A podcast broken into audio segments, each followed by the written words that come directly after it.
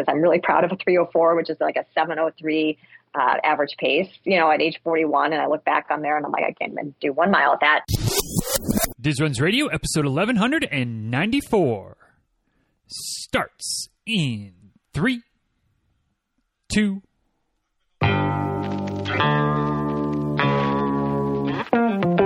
Welcome back to Diz Runs Radio, where I talk with runners from all corners of the running world about running, life, and everything in between. I'm your host, Denny Krahe, and it's just about time to head out the door for an easy run and a great conversation. So if you're ready, then I'm ready.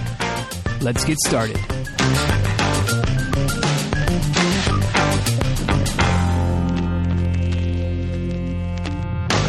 Hey, y'all, uh, real quick before we dive into today's episode of the show, today's episode is brought to you by the Concierge Coaching, which is my highest level of coaching that I offer. And it's it's got all the bells and whistles that you might possibly could want to help you, you know, move forward in your in your running career, making progress towards your running goals, up to and including your own race day Sherpa, which would be me. I show up at the race not only to support you, but to literally run with you uh, remind you of you know keeping keeping on pace, giving you a little mid race pep talk. Hopefully, maybe not needing that pep talk because everything's going uh, as well or better than we could have hoped. But just you know, keeping you from going out too fast at the start, pushing you a little bit in the middle of the race when it starts to lag a little bit, reminding you to fuel, reminding you to hydrate. Um, whatever whatever you need from you know me on race day as your coach. Literally, I'll be right there. I'll know the plan. You don't have to worry about the plan. You just run when I tell you to run. You run as fast as I tell you to run fast, you know? Those types of things. So if that is something that might be useful for you, and of course there's a whole lot of other bells and whistles involved with it as well, including, you know, virtual stuff in in terms of or I guess not virtual. Yeah, virtual. You know, like we'll get on we'll get on the Zoom and we'll do some strength training, we'll do some foam rolling, we'll do things like that. Uh, that that maybe you know maybe you struggle to do those things on your own, and, and knowing that we have an appointment at such and such a time, and we're going to be on camera, and you're going to do it, and I might just do it with you uh, maybe that would help you as well. So if that's something that might be interested for you or might, that you might be interested in, dizruns.com slash concierge is the link. Got all the details there in terms of what's what's included, what do you what do you get, what do you expect, um, costs, all those types of things are listed right there. And if it's if it's a little too fancy for you, of course we got other coaching options available as well. You can check those out on the webpage. But uh, dizruns.com slash concierge is the link for today. If uh, that's something that might be interested to you, let me know. Let's make it happen. I uh, would have would be would love to uh, not only celebrate your race day uh, in the future, race days in the future um, as your coach, but maybe run right there with you and celebrate with you right at the finish line. So, dizruns.com slash concierge. Check it out. Any questions, let me know. And now, without any further ado, let's go ahead and dive in to today's episode of the show. Hey, y'all. Uh, today's guest is uh, an internal medicine doctor and also a lifestyle medicine doctor. And she's also a big believer in uh, the benefits of spending time outdoors, which I think for most of us as runners, you know, like like we we're certainly on board that bandwagon. Although Thessaly, you got to get off the treadmill and get outside once in a while, lady. But uh, anyway, th- lots of lots of things to talk about from that front. But on the on the running and athletic front, uh, today's guest has done three Ironman races, I believe ten Boston's, although you know that number changes most years. So I think I think we're up to date with still ten. Um, and also more than more than a few other races of all kinds of distances. So lots of things to talk about. Looking forward to a great chat today with Dr. Melissa Sundermann. Uh, Melissa, thanks for for taking the time to join us today, and, and welcome to the show. Thank you so much. I am really super psyched to be here today. Yeah, looking looking forward to it. And uh, y'all, if you enjoyed today's conversation and want to kind of follow along with with you know some of the stuff that Melissa's got going on, uh, she's got two. She makes it difficult. I don't want to say she makes it difficult, but she makes it difficult. Two different Instagram handles. Mostly makes it difficult for herself because then you got to keep up with two different Instagram handles. But uh, you can you can find her on Instagram at either at Motivator Melissa, all one word, all just like you would think it would be spelled, Motivator Melissa, or at the Doctor Outdoors. Again, both on Instagram, and that's again all one word, no dashes, no underscores, no, nothing complicated, just at the Doctor Outdoors.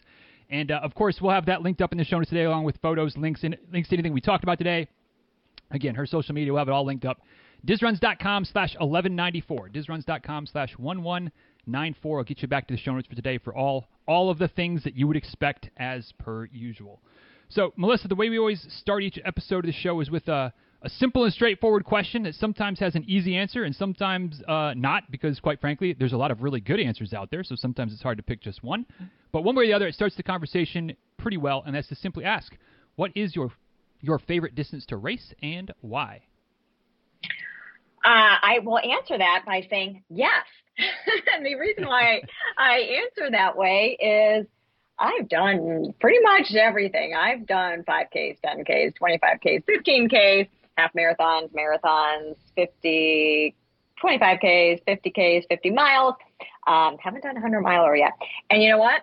I love them all. Now, I must say, I am 53 now, and the thought of uh, running a 5K all out just really, uh, really makes me scared because my body does not tolerate speed like that anymore. So when I do 5Ks nowadays, it's when I'm pacing. I've really gotten um, a lot of joy from being a pacer. And now that I'm in my mid 50s, and let's be honest, I'm not setting any other PRs nowadays, although I did set a PR a couple weeks ago at an 18.12 mile race yep. because I had never done an 18.12 mile race. Um, but I really enjoy pacing and giving back and um, motivating others, hence my Instagram handle, Motivator Melissa. So I really enjoyed all of the distances, but I would categorize myself nowadays as a longer distance where I can you know, not have to get too short of breath and I can just enjoy being out in my environment and take as long as I want. So I tend to gravitate towards, I'd say, uh, 13, half marathons on up. So um, getting more into the endurance uh, ultra runs nowadays, I, I like the culture of that. Yeah, I'm I'm right there with you, especially with like I'm I'm 41, so still don't have any desire to go fast at a at a at a yeah. 5K. You know, for for, for and right. I feel like I've been on on that train for I don't know four, five, six years, something like that. It's it's uh I'm sure at some point I'll I'll for some reason get get some you know whatever masochistic or sadistic or whatever, whatever the right itch is where I'll I'll be like well let's you know let's go try it and see what happens but uh yeah, no no real desire to just hammer for for 3.1 miles because that's just you know that just hurts from start oh, yeah. to finish versus exactly. a marathon where it might hurt towards the end, but yeah, at least have you know a, a few hours where it feels pretty good usually.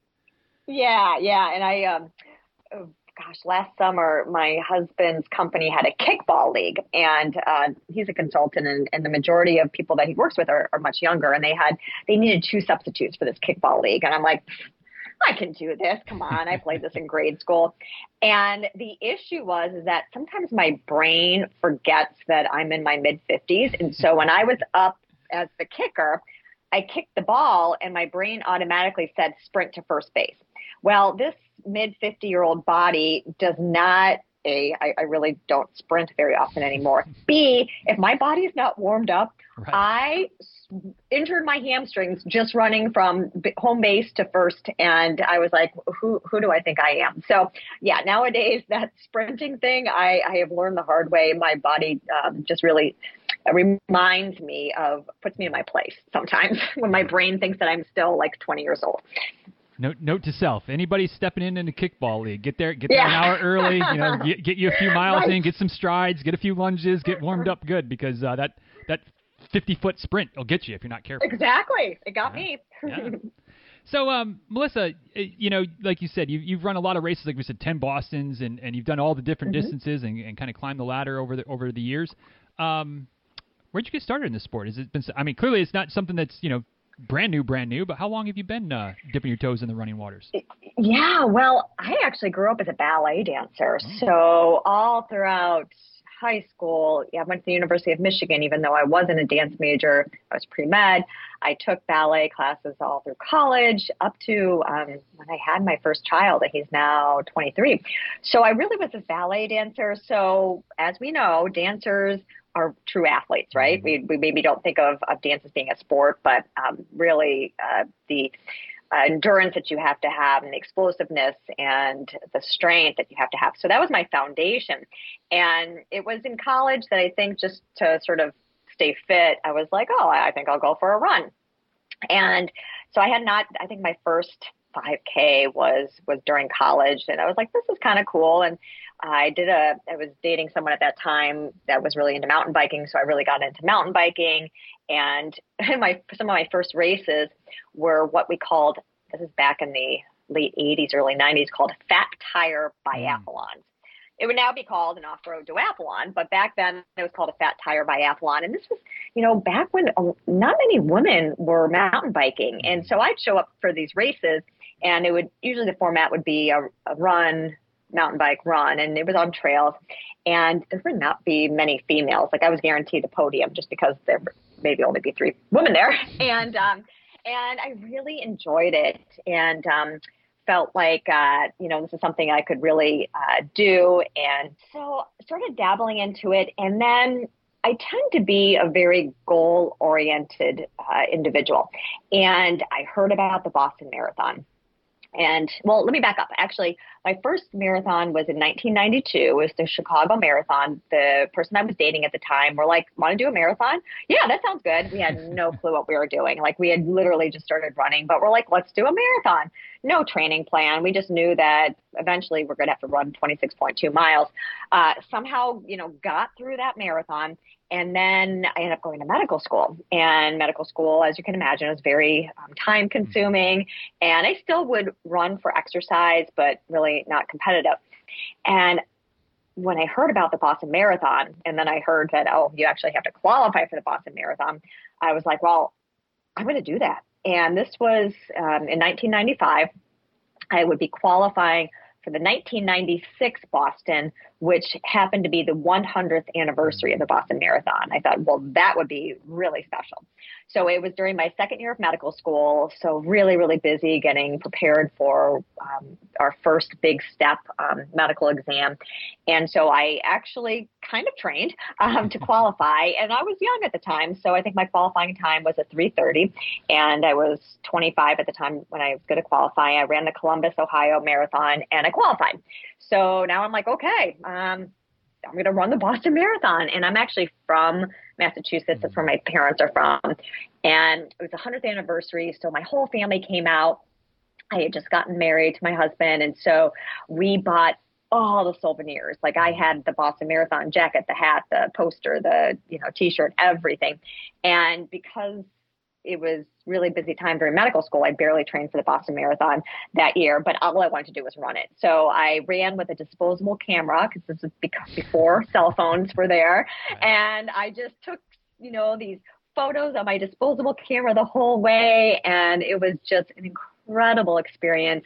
And I was like, oh. I'm hooked. I'm hooked. Boston is just a special, special place. So I long long answer to I didn't take up running until probably um, you know my 20s, and um, and it just became such a, a special relationship for me. Not only did it provide, you know, physical activity, but so much camaraderie.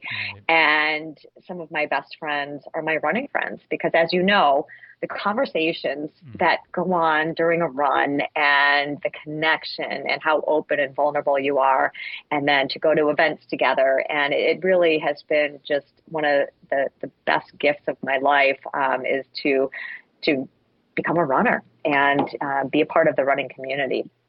Yeah, for sure. It's it's um, especially if you have that that whether it's one person or a group or whatever, but but you're pretty consistently running together over the years. Like yeah, there's there's mm-hmm. Uh, you know bonds that get formed and and you know like you can't you can't for lack of a better way to say it, you can't be fake. You can't be like you're you're you're true. You're authentic over the course of years of just grinding out the miles. Like it's you know yeah they, they know you who for, for who you are. You know who, them for who they are, and and you know if you're going to keep running together, you must be able to get along pretty well at that point.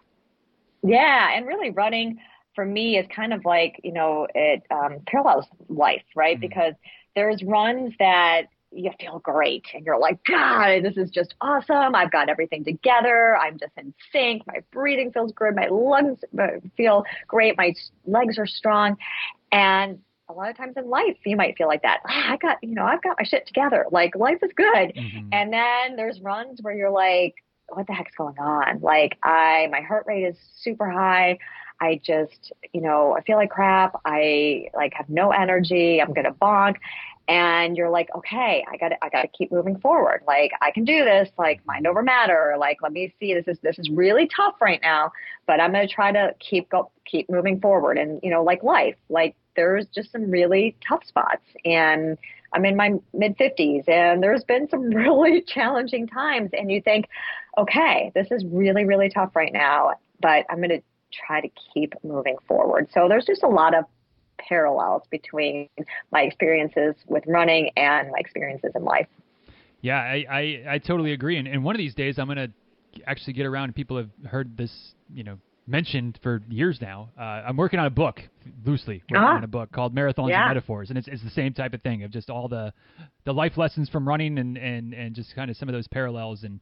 Uh, Yeah. Someday Yeah. I'll, I'll take it serious and actually get it done. But uh, yeah, I couldn't I couldn't agree more. And and and for me, you know, like like you're talking about, you know, some days everything just kind of clicks. It's like the secret is figuring out how to make it click because sometimes it feels like you do everything right, whether it's training, whether it's getting plenty of sleep, fuel, whatever, and like it's not right. And then Yeah. you know, it feels like sometimes the times that you're like you're up up late and you have a few few drinks and then you get up in the morning and you're just like let's let's go baby and you're like where did this all come from? And like I did everything wrong and yet here we go just out there cruising today. Exactly. Um, so so Boston uh, is kind of the that was the race that, that hooked you. You've been back, uh, you know, like I said, several times. I think think nine nine additional times Yeah, since then. Um, Um, yeah, so I've done 10 Bostons and I'm running my 11th uh, this April. fantastic, fantastic. Uh, Mm-hmm. like you mentioned, kind of being from that area, it's kind of a hometown race. Is, is that the draw for you, or is there is there some other reason or a, an additional reason that uh, that Boston's such a special race for you? Well, I think it was the original draw, right? And um, but now, you know, it's just the the spirit, the energy, the positivity when you starting, you know, when you're training for it and you qualify. And right now, we're at the um, the juncture of we've submitted our times, Mhm. so everyone who's qualified, and now everyone is waiting to see what the cutoff is, right? Right. Because not not only do you have to qualify for Boston, but then they figure out how many applications, and there's usually a cutoff. Like if you didn't beat your qualifying time by two minutes or three minutes, and so this whole community, we're so invested in this. So now I think tomorrow we might be finding out if we actually got into Boston. So then it's the training and the preparation, and and you know when you get on that plane to come to Boston and you see the other runners and everyone's all excited, and then you come to the city, and the entire city, I'm getting chills just talking about it, um, is just so supportive of the event, the marathon, the runners, and the history behind it, right? It's just there's so much iconic history. And actually, a fun fact um, Greg Meyer, who won the Boston Marathon um, several years ago, uh, he is from Michigan, and I used to babysit his kids. So it's really fun. He's usually one of the announcers there. And so when I go to run Boston, he's usually with all the elites, but um, he's kind enough to still give me a hug, and I always get a picture with him because he he definitely is from that elite class.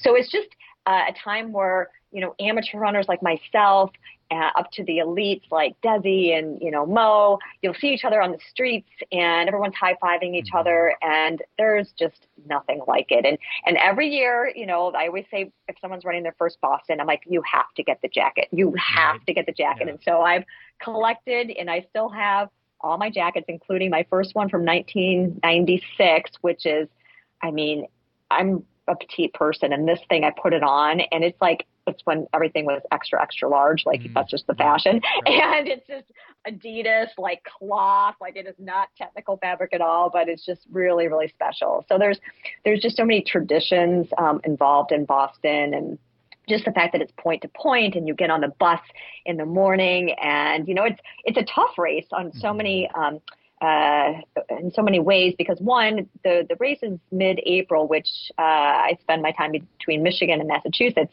and there's not you know training in January in those winter climates it can be really challenging. So it's a tough race to train for if you experience all four seasons. And then um you know it's a point to point so you have to be uh, bussed out to Hopkinton, which is a really cool experience because everyone's on the bus and they meet each other and all the nervous chatter and you know people talking about advice.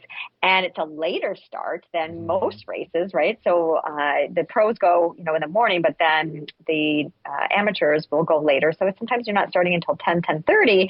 Which how do you fuel for that? And your body gets kind of stiff. So there's a, and then the course itself, of course, is very challenging because of all the downhills in the beginning, and then uh, when you get to the Newton Hills um, later. So a lot of challenges. It's not easy by any stretch of the means, and then the crowd support the entire way is just amazing and uh, palpable energy, all 26.2 miles. Yeah.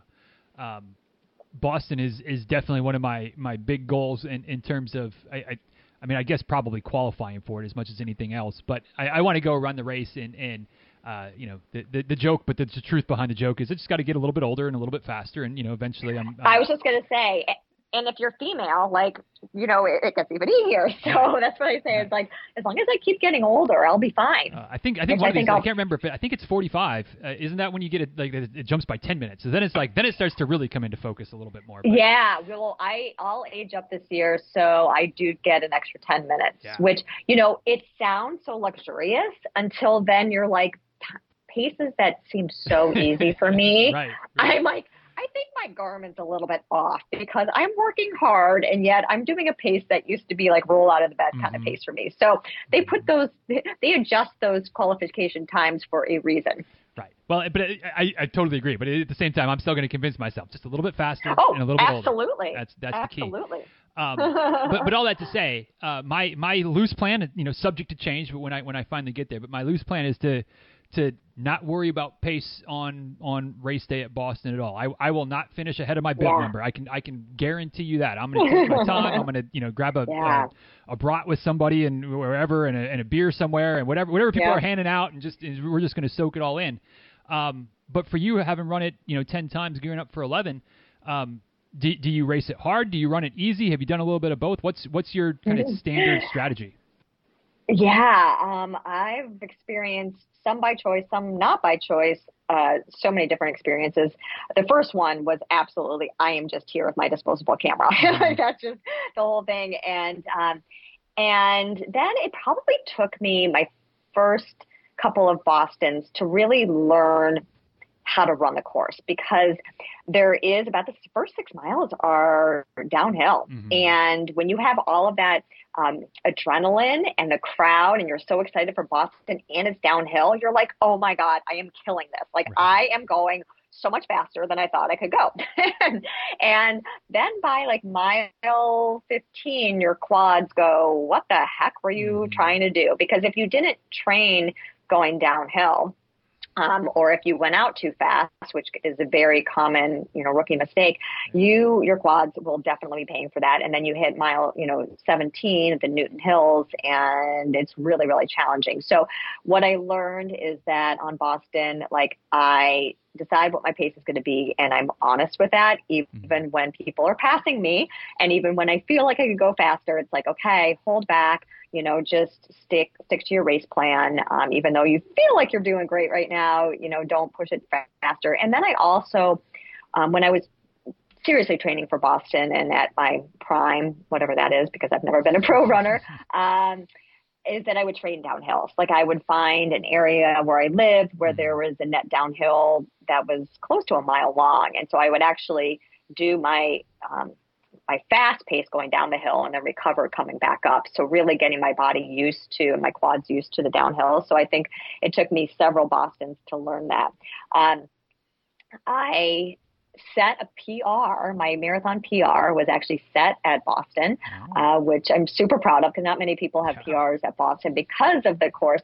But I was um, 41, and that was kind of my prime for everything. That's when I was training really seriously. That's when I was doing my Ironman triathlons. Um, so I had a lot of volume. I was doing a lot of cross training, which is I'm learning is really important for running. Um, and so I ran a 304 uh, at Boston. My goal was trying to get sub three hour. Um, and it didn't happen, which I'm totally fine with because I'm really proud of a 304, which is like a 703 uh, average pace, you know, at age 41. And I look back on there and I'm like, I can't even do one mile at that. Um, but I, I had um, a friend of mine who is an excellent runner his name is Hank, and he said, "You know what? I am gonna like I'm not gonna race um, Boston. I know you have big goals, Melissa. I'm gonna like basically be your rabbit and your Sherpa." Mm-hmm. And I was like, "That's awesome!" And so this was like a 304 for him was like an easy pace, mm-hmm. um, and we were doing great. And then I hit about mile 20, 21, and that's when like the pain cave just. Mm-hmm came in and it was a it was a hot day and so I had just had a sports bra on and a friend of mine wrote my name on my my stomach and so the crowds like last five miles that's all I focused on is mm-hmm. everyone yelling my name and Hank was great and he was would go get me my water or my Gatorade and bring it to me so I wasn't having to uh, navigate the crowds I right. could just stay straight and and it was it was probably the, the biggest pain cave I've ever entered of like I would do, I, all I did was look forward, like could mm-hmm. not, it was like tunnel vision and, um, hit that, that PR, um, which is great. And I'm super proud of it.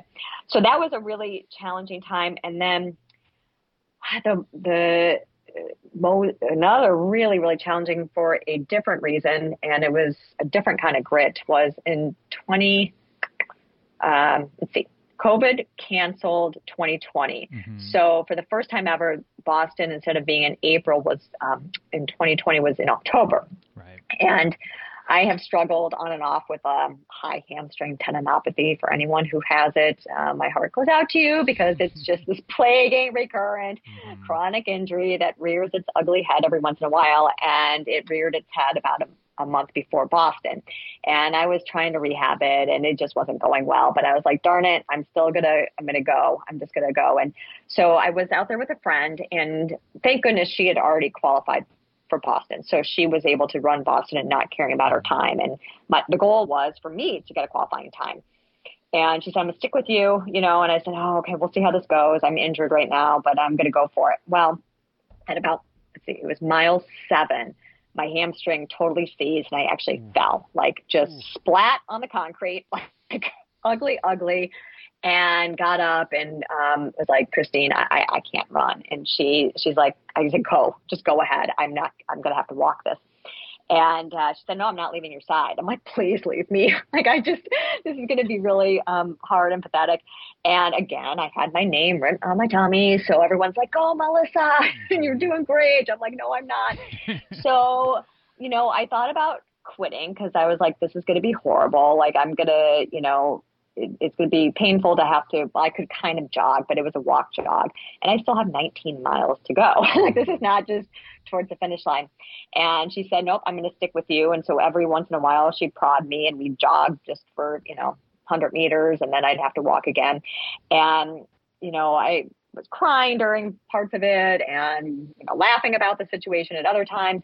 And it really was a check on my ego of like why are you here right? Mm. are you here you know, just in in really being honest with the privilege that people would like die to be running Boston right now. And here, here you are, you are running Boston. You're an athlete. You're out here. Things haven't gone your way, but respect this privilege and you finish this race. So 19 miles later, um, Christine stayed by my side the entire time. Like that is you know, she's one of my closest friends, and and that really sealed the deal there. And I, I never really buy race photos. This is the one race photo that I bought, and it's as we cross the finish line, I just start bawling, mm. and sh- the picture is her coming to give me, embracing me in a hug, you know, and and it was just about the spirit of the marathon of like you don't give up, right? You keep moving forward, even though this isn't what you wanted. This is like your worst time ever, you know, and, but um, I did it. And it was one of the most proud, as much as I'm proud of my PRs, it's like I'm proud of myself for not just saying, hey, nope, I'm done. Like, I, you know, this is going to be really slow and um, embarrassing. Not embarrassing, it's not because I, I didn't give up. But um, that the, the finish line photo says it all. So those are those are a couple marathon memories that stick out in my mind. Uh, for sure, and and I can I can only, I guess I can I can only agree. I can only imagine whatever the right way of saying it is, that that that would be one of the most proud moments because I, I know for me, and, and, and I'm curious if, if maybe I'm the only one. I, hopefully, I'm not the only one, but maybe maybe this isn't something that you struggle with, Melissa. But like on a good day, you know, on your on your 304 day or on any of the PRs mm-hmm. I have, it's always easy to look at it and go, all right, well that was really good, but you know, I, I could have I could yeah. have cut this this tangent a little bit better, or I stopped to tie my shoe. If my damn shoe wouldn't have come untied, or whatever, it would have mm-hmm. saved me 12 seconds or 14 seconds or whatever it was. Um, but on a day when every like you know for for that day hamstrings all all messed up yeah. and it's it's a struggle bus for you know three quarters of the yeah. race. Um, yeah. would have been real easy to, to, to pack it in at any point and the pride of like like you said sticking through it and and grinding it out um, you know I, for me, I would find it way less hard or way less hard, way way mm-hmm. I wouldn't be nitpicking myself nearly as much. Like I, yeah, I stuck it out exactly. versus you know I could have done a little better here or there. Right, right. Yeah, that 304. I actually had had to use the bathroom twice, so it right. is. I went through it. I'm like, God, if I didn't have to go to the bathroom those two times, I I could have broken 3 mm-hmm. hours. Oh, man, you know, or like. So I totally get what you mean. And and the, the funny thing, or the the thing that's so curious is that you know that race I was like oh my god I can't believe as soon as I crossed that finish line that's all I wanted is it's just horrible. And one of our rituals when we run Boston is we love the Fairmont Copley place. And sometimes we stay there, sometimes not, but that's where all the elites stay. And they have this wonderful um, bar. It's called, um, I think, the Oak Room. And it's just really cool. And so that's our routine is like after um, post um, Boston Marathon, we go there after we've showered and we have drinks and get snacks. And so we did that. And as I'm sitting there, you know, I say to Christine, that was such an awesome day. Oh mm. my God, that was an incredible experience because I like, and I think it was. It was just like I persevered. I didn't give up. And now that I've like collected myself and showered, like I'm just really proud and happy and grateful for the opportunity. And let's sign up again. You right. know. right. So um, yeah. my my background for for those mm-hmm. that don't know, and, and I'm sure you're count you among them, Melissa, is is in athletic training, sports medicine, that type of thing. So I can't mm-hmm. I can't hear a running injury story and then just kind of gloss on through it. So you, you grind it out. You know, you finish the, yeah. 19 19ish miles of, of Boston with a with a pretty jacked up hamstring that you knew was not yeah. great going into it anyway. Yeah. Um, how how long did it take to get back to to smooth sailing after that race? Yeah, you know, it was way longer than I wanted it to be, right? And of course, and running to me, I, I, call it my religion, right? It's such an important part of my um, daily life, my health and well-being, my social life, and the thought of like, what if I can't run again? Mm-hmm. What if I? And and there was, you know, like after that, I was like, oh my god, like this is horrible. What if I can't run again? And so I was really being dedicated with my um, PT, and they actually did um, dry needling e-stim, mm-hmm. eccentric, you know, strength, and little by little, it, you know, miraculously got better. And I think because I was needed to be patient with it because it was really bad. Because other times, like when you kind of have an injury, you tend to push through it and you don't do exactly the rehab that you need. Like this, I didn't have a choice right. because it really was bad. And, um, and I witnessed that. I didn't want to have to walk 19 miles in a, in a marathon again.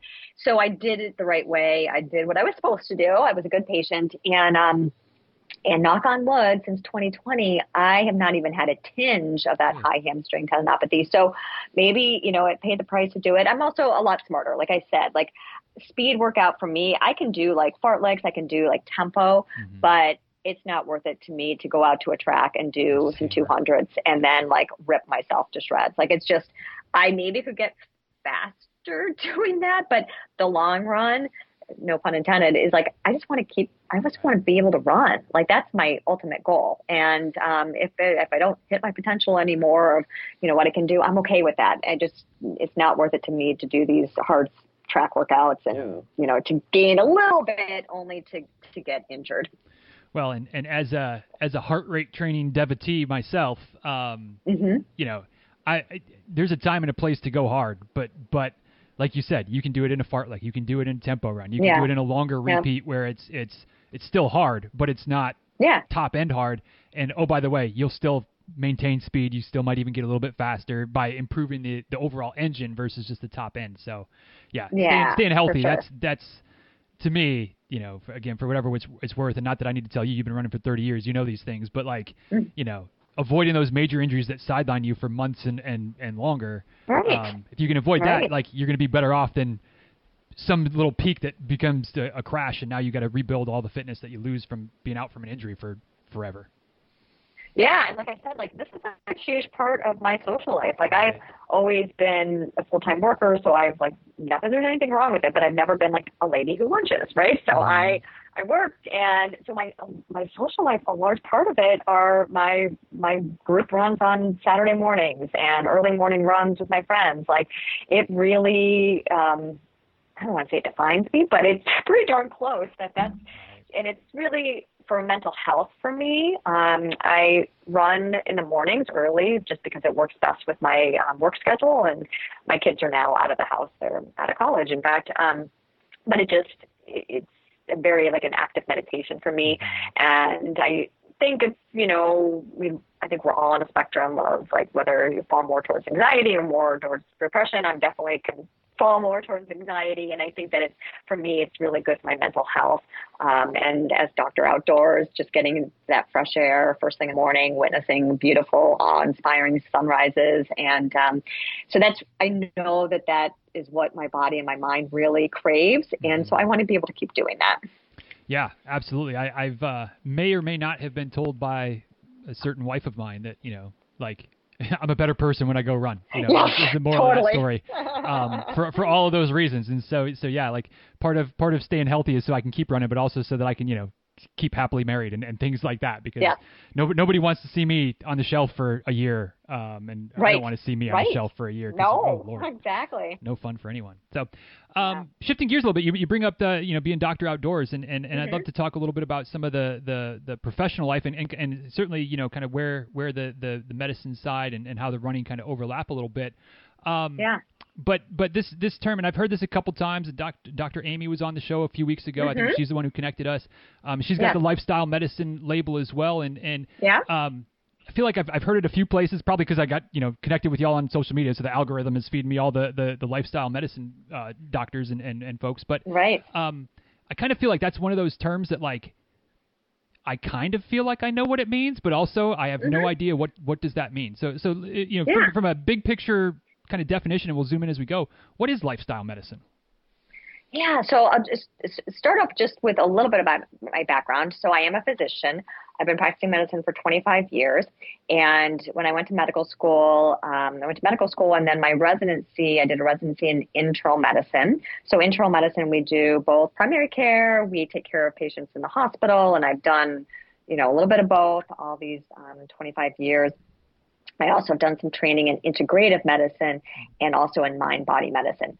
So, really, my um, I'm a strong believer in practicing what you preach. And if you're going to talk the talk, you need to walk the walk. So, I always feel like I want to be aligned with my personal life and my professional life.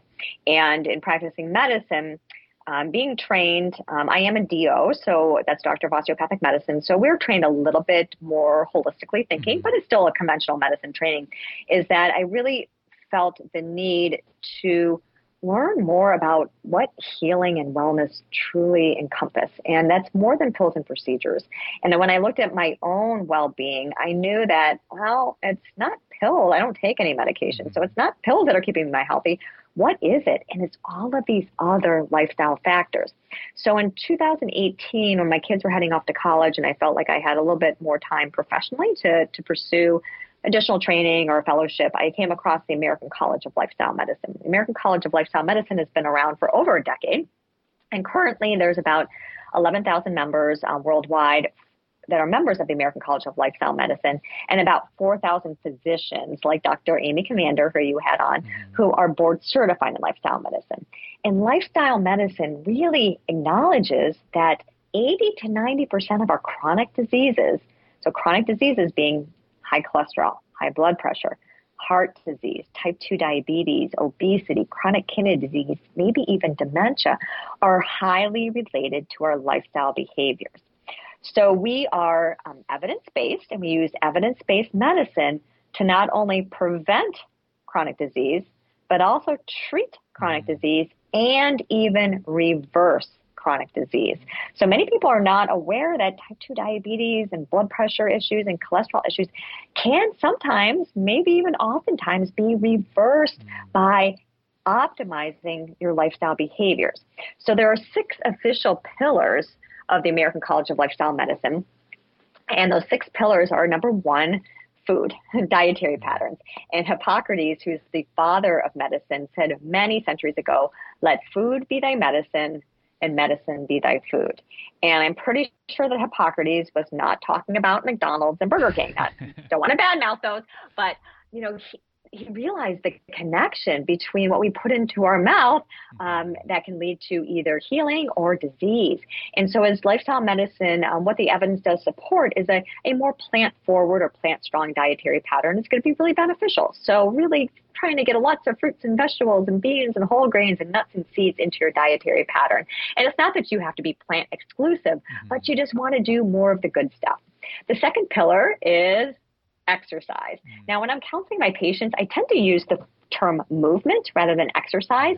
For you and I, like if we say, Do you like to exercise? Oh, heck yeah. Right. You know, it's my drug of choice. Oh, absolutely. But for many people, the term exercise sounds like something that's really painful, mm-hmm. something that's punishment, something that's boring, something that they're not good at, and they picture that they have to go to a gym and get on a treadmill or an elliptical or lift heavy weights. And yep, those are some forms of exercise. But we talk about movement. I'm like, what do you like to do? Oh, man, I picked up pickleball. Absolutely love it. Well, that's movement. Right. You know what? I just love to go for long hikes and go bird watching. That's movement. I love to get in the pool and just swim laps. So just really um, making that um, uh, just uh, more open and inclusive by using the term movement. Uh, the third pillar is sleep, and sleep is truly a superpower. Those of us who've heard the term, I'll sleep when I'm dead, that is just not good advice. Um, we're learning more and more about what happens when we sleep. And it's not just that we get to have really funky dreams, it's that there's a lot of healing and detoxification. So we really advocate for aiming to get at least seven hours of restorative sleep a night. The fourth pillar is the avoidance of risky substances such as tobacco use, excessive alcohol, and drug use. The fifth pillar is stress management. And we all have stress in our life. There is no pill to take that away. But what we do have are stress management tools. And like I said, I did training in mind body medicine. So that's mindfulness and meditation. So really using modalities such as meditation, mindfulness, deep breathing, yoga, Tai Chi, Qigong to learn to, to best manage stress. So you build up your stress tool toolbox. And the sixth official pillar is social connection. Now, this does not mean that you need to be the life of the party and dancing on tables. Um, this means that you need to have a tribe. And actually, our current Surgeon General of the United States, Dr. Vivek Murthy, this is his platform. We have studies to show that loneliness and isolation actually not only increases risks of brain health, dementia, but also increased risk of mortality. Okay, so this is really detrimental to our health. And I think we all felt that during the lockdown. This was like one of the biggest social psychology experiments where we couldn't be with other people and we all felt this void, like something was missing. And that's that role of social connection. So whether you're you have connection to friends or family or work colleagues or running buddies or your pets or places of worship, that we all need that that social connection. And then the seventh pillar. Well, I call this the unofficial pillar. Mm. I am working very hard at a national level to make it an official pillar, and that is daily exposure to nature and fresh air. Mm. And so my medical degree, I said, was a DO, Doctor of Osteopathic Medicine, but equally importantly, it stands for Doctor Outdoors. And I am a fierce advocate of the power of nature, and we have the evidence to support it that getting outdoors for at least 20 minutes per day and you can split that up. You could do 10 minutes in the morning, 10 minutes in the evening. 20 minutes per day can boost our immune system by elevating our natural killer cell activity. It can reduce cortisol levels. We know that we need to have some cortisol um, in our in our body, but chronic elevated cortisol levels are a stress hormone and can increase the risk of obesity and insulin resistance and heart disease, autoimmune disorders. So being outdoors reduces cortisol levels. Also reduces, uh, lowers blood pressure and heart rate. It can boost serotonin levels. It can elevate our mood. So we have true science to now support the role of going outdoors. And, you know, this, this theory of, of nature being, uh, good for us has been long, around for a long time. In fact, coming back to Hippocrates, one of his quotes is the physician treats, but nature heals. Mm. So again, well before you know we've been on this planet, um, a very smart physician already knew these keys to health, and the, the EPA actually did a study several years ago looking at Americans, and the average American only spends about 7% of their day outdoors. The rest of that 93% of time is spent inside buildings. Mm-hmm. So, our houses, our workplaces, our schools, stores, and automobiles. Mm-hmm. So we're not getting outdoors. And quite frankly, you know, a lot of people don't realize the benefits of that. Mm-hmm. And so that as Dr. Outdoors, I'm really advocating and educating and empowering people just to get outdoors 20 minutes per day um, to, to get all of those health and well-being benefits. Right. Well, and, and you know all of the benefits of being outdoors like if you, if you stop and think about it whatever your belief system is we've been on the planet for 7000 years or a couple hundred thousand years one way or the other um, the vast majority of those years we were outdoors. All yeah. You know, like absolutely like sleeping in a cave. I mean, that kind of counts as outdoors, but other than that, you're outdoors the whole rest of the time, working the right. fields, doing hunting and gathering, whatever whatever the case might be. Um, so I mean, I guess it kind of makes sense that our wiring is is going to be like this is this is home. You know, for lack of a better way of saying yeah. it, like, like to our to our our core being, like like outside is is natural versus inside is is clearly not. Yeah, we're genetically programmed. In fact, there's the term biophilia. And this term was coined by Erich Fromm. Uh, originally, he's a social psychologist.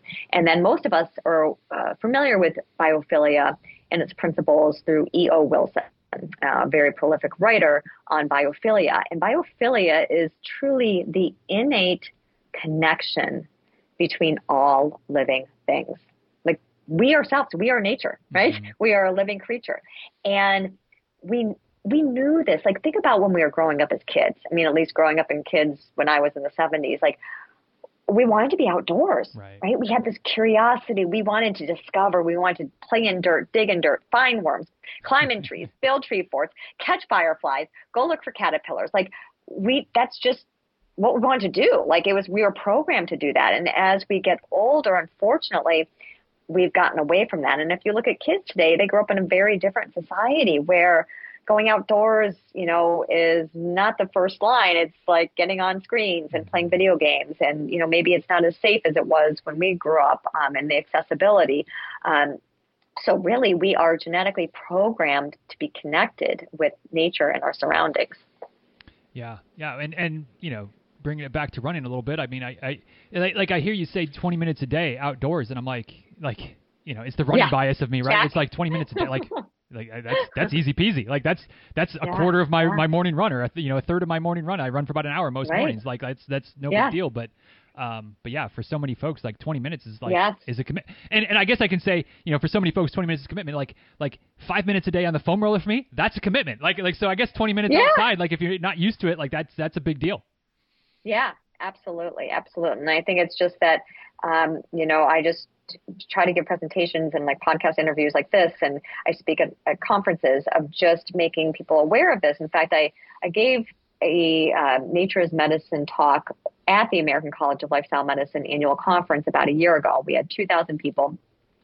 And I opened the talk, I think the talk was at about 10 a.m. And I opened the talk uh, in front of these 2,000 people with two questions, and they're mostly clinicians, so physicians and nurses and pharmacists and psychologists and physical therapists and nutritionists.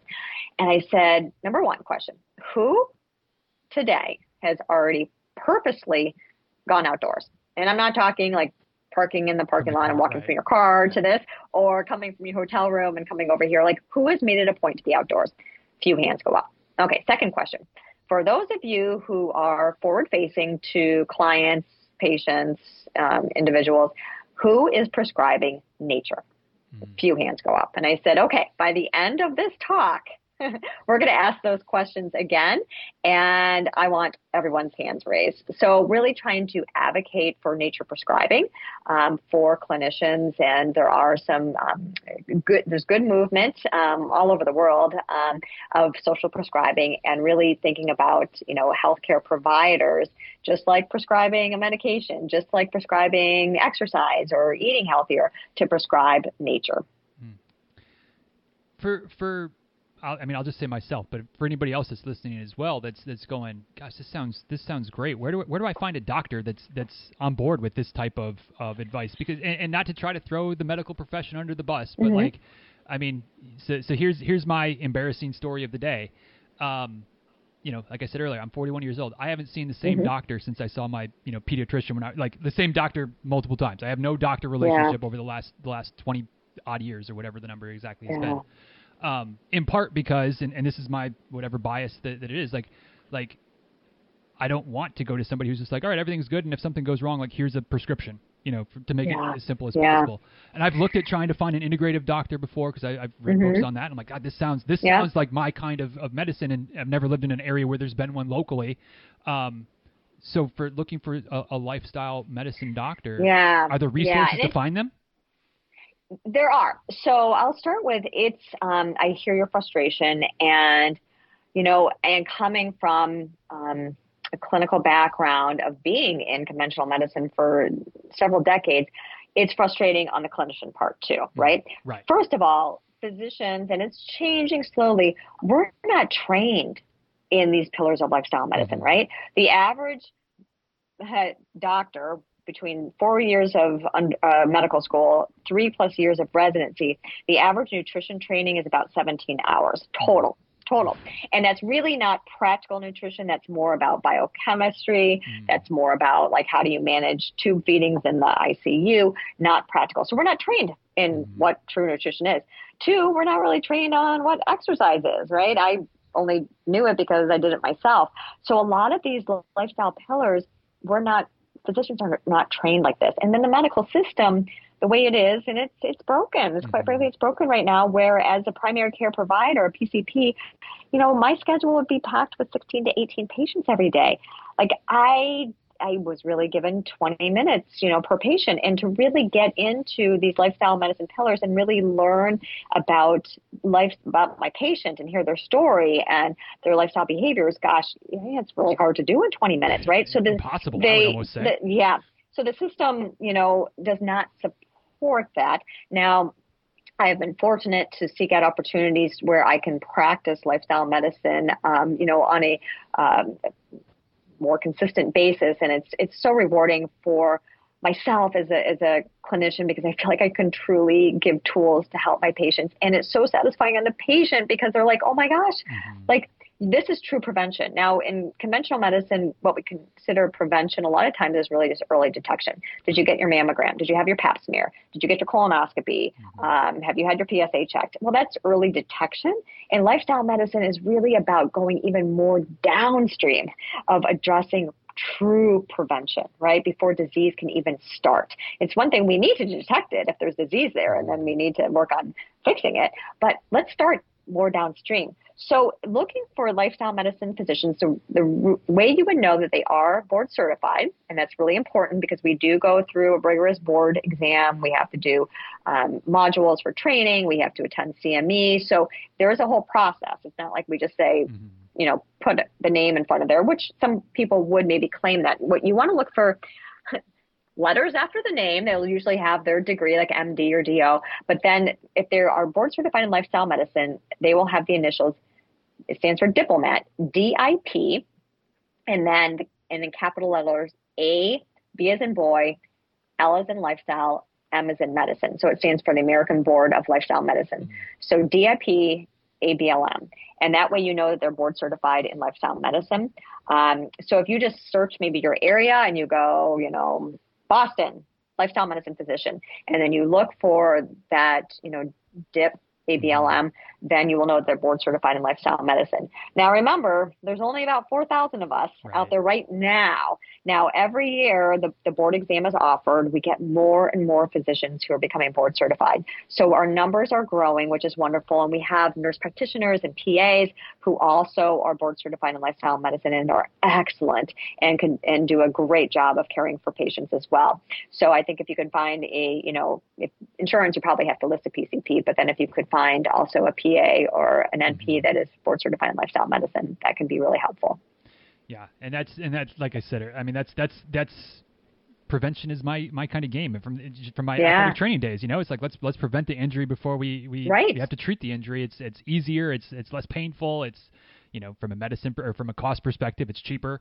Um, so yeah, that's always just been a frustration of mine. So thank you for for sharing that, Melissa. And, and uh, Mhm. again, you know, the, the the more folks that uh, or you know, the more the more clinicians that become certified and, and are out there. Uh, as far as I'm concerned, the better. I mean, not that not that my yeah. opinion matters at all, but that's that's uh, hopefully a, a, massive step forward for us in, in in terms of just you know taking care of our people and taking care of ourselves because it's it's needed. I think is is yeah absolutely.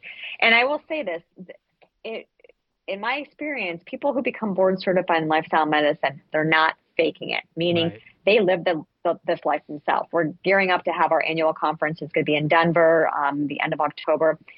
And you'll see 2,000 people, and you will never see a group of 2,000 people as healthy mm-hmm. and as full of vitality as these um, individuals who are board certified in lifestyle medicine because it's all about practicing what you preach. And not only advocating for a life of longevity, but also a life of vitality and increasing our well span, not just our lifespan. Yeah. And so it's been um, a tremendous gift. Um, running has been a great gift. Um, lifestyle medicine is a wonderful, wonderful gift. My family, of course, uh, the most wonderful gift, mm-hmm. and my mm-hmm. friends. But um, really, professionally, lifestyle medicine. Um, I'm so grateful to be um, a member of the American College of Lifestyle Medicine and have colleagues like Dr. Amy Comander and so many that just might make my life richer. Yeah, absolutely, absolutely. Well, one final question for you. I feel like I, as is often the case, I feel like I'm barely scratching the surface. We so many things I wanted to get to, and and uh, you know maybe maybe we'll do this again at some point down the road. But one final question, call it the philosophical question, which is basically just a okay. fancy way of saying it's like the introductory question, open ended, um, a little bit more generic. Although I think I might make this one a little bit more um, specific to to what we talked about today. Um, and forgive me if this is a fumbly question because I'm trying to work it out in my head on the fly here. But um, from a, from a lifestyle medicine physician perspective. Um, mm-hmm. Obviously, you're talking to a bunch of, of, of, runners. I don't think anybody that's that's made it to this point, or even probably press play on the on the show, is not really a runner, right? Like like you're not going to tune into a running podcast if you could care less about running. So, um, you know, we're we're into into movement. We're into to to getting our, our time on our feet and training for races and things like that. Um, I kind of fe- have a feeling I might know where you're going for this, but from a lifestyle medicine per- perspective, what is the one or two most important things that we as runners can do assuming again that we kind of got the, the, the movement piece relatively taken care mm-hmm. of we probably got the outdoor piece for the most part taken care of but mm-hmm. the other five pillars what's what i mean yeah. they're all important but what's one or two that yeah. like we really should focus on is these are the things that are going to make the most bang for our buck running wise and again longevity overall health wise as yeah. well yeah. Well, I will say I use this analogy, and I'm also a biker. Right, I've mountain bike, I've done the Ironmans, and if you picture a bike and the spokes on the wheel, right, and um, if you've ever been biking and one of your spokes breaks, it's not a good thing. I haven't had it to, to myself, and my husband has, and n- not good. The the wheel does not revolve how it should. That's how I think about the pillars of lifestyle medicine. They are all intricately important and they all build off of each other. If one of those is like really struggling, the whole wheel is going to mm-hmm. struggle. So knowing that they all play off of each other. Like if you're getting crappy sleep and you're not sleeping well and you're staying up too late and your sleep cycle's off, guess what? You're probably going to be like eating unhealthy. It's going to mm-hmm. increase your risk for like probably you know, reaching for unhealthy foods or fast foods or comfort foods, and you're just not going to have good energy or good recovery. And if you're not sleeping well, your levels of anxiety or depression could be altered. Um, you're just not going to be feeling your best self. So I think it's important to to look at those equally important, right? And I think as runners, like we need, you know, when we talk about specific ones, we need to fuel our body. Mm-hmm. And, you know, there's lots of different dietary patterns out there. I'm, um, I said that we advocate for plant forward, but you don't have to be. And so it has to be very personalized. And people will ask me about in interviews, like, what do you think about time restricted eating and intermittent fasting? Because it's, you know, it's, people are talking about it, right? Mm-hmm. It's trendy. And there are some benefits. And I've had patients that have done really well with it. And I say, I'm transparent. I say, you know what, for myself, it's it's not a good fit because I run at 5:30 in the morning and then I go straight to work. I need to fuel my body a little bit beforehand. I usually have just a little bit of trail mix beforehand just to get something in my system. And then I need to help with my recovery, so I need to refuel afterwards. So if the window doesn't start till noon, that's just not going to fit what like my lifestyle is, right? So it has to be very personalized. Right. Now, so that's about my my spiel about the the pillars of lifestyle medicine, and how they all play off each other. I will say strength training. Mm. Um, I always have talked about it, and uh, it's not something, and I will be honest, it's not something I really enjoy doing, but I'm in my 50s right now, and that's, you know, menopausal ages where hormones shift. Mm-hmm. And as we age, we have muscle loss. It's called sarcopenia. I grew up as a ballet dancer, I've been a runner. I'm telling you, and I don't mean to be like, I'm not trying to brag, but like I had really defined muscles in my legs, right? So it was just mm-hmm. like, yeah, I'm a runner, and you can see it. Well, now I'm in my mid 50s, and I'm like, where did that muscle go? what the heck is happening? My skin is like, I get race photos, and I'm like, oh, god, like that's like jiggly skin. Like, you know, so it's just, okay. So I have made it a point that I do strength training now, and it's not a lot. And I do I really focus on a lot of core stuff. So I've got a whole plank series and core work, and I do some upper body, and I do like single leg um, strengthening um, uh, exercises. Mm-hmm. And I've been sort of religious about this for about six months. It took me a while to get really on a schedule because I would do it for a little bit and then give it up, give it a little bit. And I just ran a half marathon um, this past weekend and you know, I just kind of did it on a whim, so I didn't taper for it or anything like that. I just was visiting Connecticut, and they had a half marathon. I'm like, I'm going to do it. And I went out at a you know pace, and then I kept checking my watch, and I'm like, wow, like I'm holding a pace I didn't think I was capable of holding. And I felt strong. And I, I said, oh my gosh, I, I think it might be some of the strength training Damn that I'm strength doing. training is working. oh my gosh. So I, you know, I knew this intuitively. I prescribe it to my patients to do strength training. It's good for our bone health as well. Mm. Um, but I'm seeing a difference. And I, am probably never going to get the defined legs that I used to have. That's okay. Right. You know, acceptance is part of this key. So there's, you know, there's a certain amount of acceptance of the aging process and our bodies change. And then also that, you know what, we need to work at it. And I don't necessarily like strength training, but I'm going to do it. And then when I, you know, felt good running, I'm like, oh, okay, I guess this core strength that I've been doing is actually paying off. So that, that was a good return on investment. Oh. Well, I appreciate you banging that drum. That's a, that's a drum that I bang fairly often, and um, it's always nice to have a different voice coming at it from yeah. especially with a wow, I actually noticed that it helped. So thank you for sharing that yeah. And, and, y'all, if you want more yeah. of, of Dr. Melissa's information and motivation and all those types of things on the on the Instagrams at Motivator Melissa and also at the Doctor Outdoors. Um, get outside, get some movement, and if you need some help with that, obviously Dr. Melissa has got you, got you, got you going on the social medias there. DizRuns.com slash 1194 is the link. Once again, back to the show notes, links to social media, links to the things we talked about, all that as per usual. So, Melissa, I, I mean, goodness, like I said, scratching the surface. I feel like there was so much left left untalked about, but again, maybe we'll just save that for another time. But um, really appreciate your time today. Thanks for, for sharing some of your, your running stories and, and certainly some of your, your medical wisdom and, and uh, looking forward to um, staying in touch and continue to learn from you. And uh, again, just thank you for the time today. So nothing but the best for you going forward. Yeah, thank you so much. This has been a total blast. And um, I already know that I love your listeners because they're all runners. And if I ever run for political office, which I never, ever will, my platform would be running for world peace oh. because we are a completely diverse group. And you know what? We're really friendly. Like, it doesn't matter where you are, you say hi to everyone, you wave, you smile, and um, running for world peace. All right, y'all. Thanks so much for taking the time to listen to today's episode of the show. Hope you enjoyed the conversation between Melissa and myself. And as per usual, I'd be curious to know what stood out to you from today's conversation. What was your takeaway du jour? Du jour. Um, for me, I mean, there are lots of things, but I, I, I can't kind of stop thinking about the, the lifestyle medicine. And, you know, Melissa rattled through uh, the, the list of, you know, the different pillars, right? And then I, I kind of followed up with the question, if you remember, of you know which which of these you know outside of we got the physical activity piece covered because we're running. Uh, a lot of us have the outdoor piece covered because we're running outside. But but what else is like the next most important one? And honestly, like I was like, she's gonna say sleeping, right? Because like that's the most important thing, getting getting enough sleep. And uh, when she came back with the idea that really they're all kind of important, they all kind of help each other out. They, they all you know support each other and build off of each other. And and any weak link is a weak link. I mean, like I'm I'm still kind of spinning on that to be quite honest. But it got you know as I've been thinking about it and it's continuing to rattle around in my brain a little bit. It's it it makes perfect sense because you know we, we talk about as us as runners. You know we, we all love to run. How many times we talk about we, we need to strength train too, and and that's an area that um, a lot of us you know maybe could stand to do a little bit better job at. And and you know, but we think, hey, we've got our we've got our, our, our health and fitness licked because we're we're running all the time. We're running all these miles. And like that's a piece of health and fitness, of course. But to be well balanced and like to be fully healthy, you got to have strength. You got to have, you know, the bone the bone strengthening that we get a little bit of that with running, but we get a lot of that by moving heavy things, by by doing resistance training.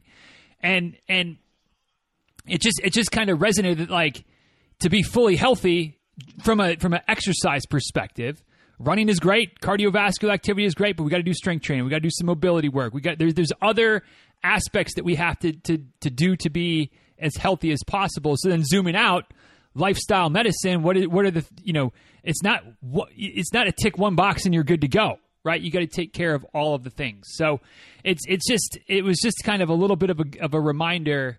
Um, and again, like I said, my my head's still spinning a little bit here in terms of of you got to take care of all the all the all the pieces of the puzzle, right? You can't just do a, a little bit, really focus, really hit this one area out of the park. Whether we're talking about physical health, whether we're talking about mental health, whether we're talking about, you know, business or family or, or anything. I mean, any area of our lives, there's usually multifacets to it. And if we if we really neglect two or three facets, but like ah, you know, we're we're taking care of these other five, like I mean, that's that's not nothing, but ah. And the more I keep thinking about it and now talking through it, the more I'm like, yeah, there's there's a lot of areas of different parts of my life where I feel like I got a few pieces that you know locked in, running and and you just I mean going, going back to Melissa's lifestyle medicine pillars, like I got I feel like I got most of them, but there's a couple there's a couple that uh I'm really I don't know dropping the ball on, really really slacking on, really could improve to get up to the same standard as I am with the others, and I need to do that. So that was my takeaway. Just that just that gentle little nudge when I thought she was going to say sleep, which is maybe one of those areas I could probably stand to improve a little bit. Um, and she she came at me with, uh, no, actually, all of them are important, and here's why, because they all kind of need each other. Like, ah, yeah. That was my takeaway. What about you? What stood out to you from today's episode? Uh, if you're willing to share it, of course, I would love to hear it. At Diz Runs on all the socials, whatever whatever they're called these days, whether it's a bird, whether it's a character, you know, as, as an X, whether it's uh, uh, Instagram or a, a, thread or whatever. I'm at Diz Runs in those places. Feel free to tag me in a post. Let me know what your takeaway was or shoot me a DM there as well. If you want to slide into the proper inbox, you can slide into my, my email inbox at dizruns at gmail.com. Shoot me an email with your thoughts and takeaways there. And of course, if you want to do it the old fashioned way, maybe not quite the real if you want to do the old fashioned way and send either a carrier pigeon or a smoke signal, I'll take it. If you want to just head over to the show notes for today, dizruns.com slash 1194 is the link that'll get you there. There's that comment section down at the bottom. Of course, there's some photos and some links and all those things as well, but there's that comment section down at the bottom of the page. Feel free to uh, type away to your little heart's content there in the in the blog post or on the sh- in the show notes for today in that comment section. Um, ultimately, whatever method of sharing works best for you, I appreciate. Love hearing from y'all after any episode that something really resonates, something that makes you think a little bit. Shoot, you can leave a post in the in the Facebook group. We get that every once in a while as well. So whatever works best for you works best for me. But thanks for the, the feedback whenever you send it. And uh, hopefully something good from today's episode is, is still rattling around in your brain, just like those different pillars of the lifestyle medicine um, definitely still rattling around in mine. So, with that, we'll go ahead and wrap this one up. Once again, if you want, uh, if you want uh, your own little race day Sherpa, which would be me, if you want me to run with you on your on your next race or, or a big goal race, pace you, carry some stuff for you. You know, if, if, it's one of those races where you start off with a sweatshirt, then it gets a little warm and strip it down. Hey, you don't have to just throw it by the side of the road. I'll just carry it for you. I'm your Sherpa. I'm there to serve you. Uh, but that's what concierge coaching is all about. And of course, there's some other bells and whistles, like I said earlier. But dizruns.com slash concierge is the link. Give it a look. Let me know what you think. And uh, if it's something that you want to do, let's get you started ASAP or ultimately, ultimately, whenever you're ready. You know, if you want to want to wait a little bit, maybe start at the beginning of the year. I'm not here to tell you you can't. You, you have to wait or you can't wait. Um, whatever is right for you, let's make it happen. Dizruns.com slash concierge. And uh, with that, we'll go ahead and wrap this one up, y'all. Thanks for the time. Thanks for the attention. Thanks for taking Melissa and I with you today. And until next time, y'all, be well. Take good care. Thanks again for listening. And uh, we'll talk soon, right? Later, y'all.